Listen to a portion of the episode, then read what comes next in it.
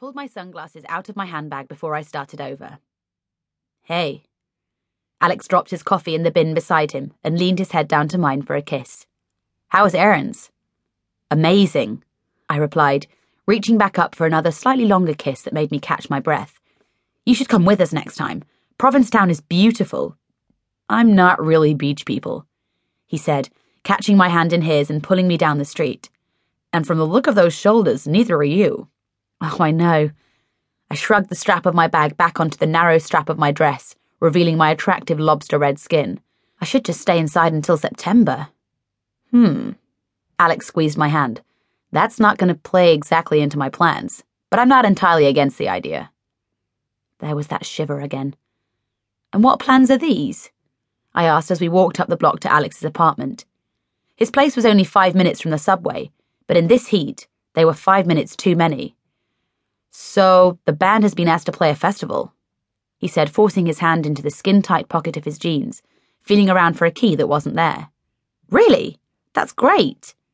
I dipped my hand into the tiny pocket inside my bag and produced my key to Alex's flat as we reached the door. He took it from me with a heart stopping grin. It was sickening how much I fancied him. It was like I'd see him every day, and after a while I stopped seeing him. And then, out of nowhere, I'd just get a sidelong glance at him and the wind would be completely knocked out of me, as if I was seeing him for the first time. See, this is why I need you to move in. He slid his hand around my waist and pulled me in for another, deeper kiss as we staggered sideways into the apartment building. My skin prickled with goosebumps from the shock of the air conditioning. Or you could just remember to take your key out with you. I whispered, pulling away with stinging lips. Must remember to buy lip balm with a higher SPF. Tell me about this festival. Tell me you miss me this weekend, he whispered back, running his finger over my bottom lip. I paused, looking down at my flip flops for a second. It was moments like this that made me feel like a complete idiot for not running back to Manhattan, throwing all my belongings in a bag, and pitching up at the apartment in Brooklyn in a heartbeat. Of course I missed you. I took the key from his hand and opened the apartment door. Did you cry yourself to sleep every night? I cry myself to sleep every night you're not here. He shot me a grin and walked over to the fridge, producing two icy beers. But since you won't move in, I've had to find a way through it. I dropped my bag onto one of his knackered old sofas, better for it than the floor, and took the beer. This was the perfect time to have the conversation. To say, I really do want to move in with you, but I'm ever so slightly shit scared. But I didn't. Alex vanished into his bedroom and I didn't follow. Instead, I looked around the apartment. The tiny open plan kitchen, littered with takeout boxes and empty coffee cups.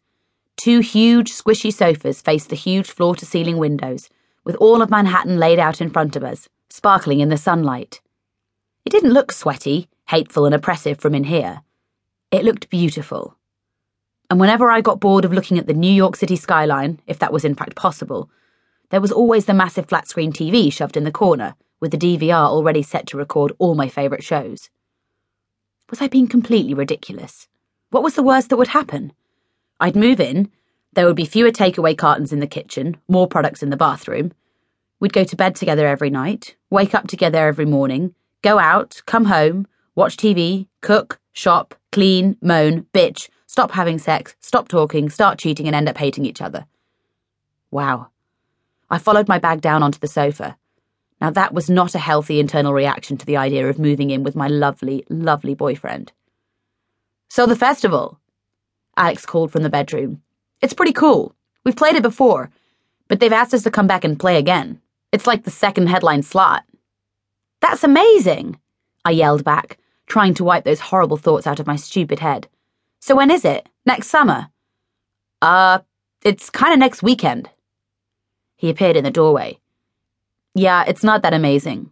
Someone else dropped out and we were first runner up. But still, I let myself be distracted by the biceps peeping out of his t shirt as he stretched against the doorframe. It's better than a slap around the face. Is it in the city? That's the other thing. He let go of the door and came over to the sofa. It's in Paris, France. Paris, France. Paris, France. Is there another Paris? Paris, Texas? All right, smartass. I rubbed my forehead. So you're going to Paris next weekend?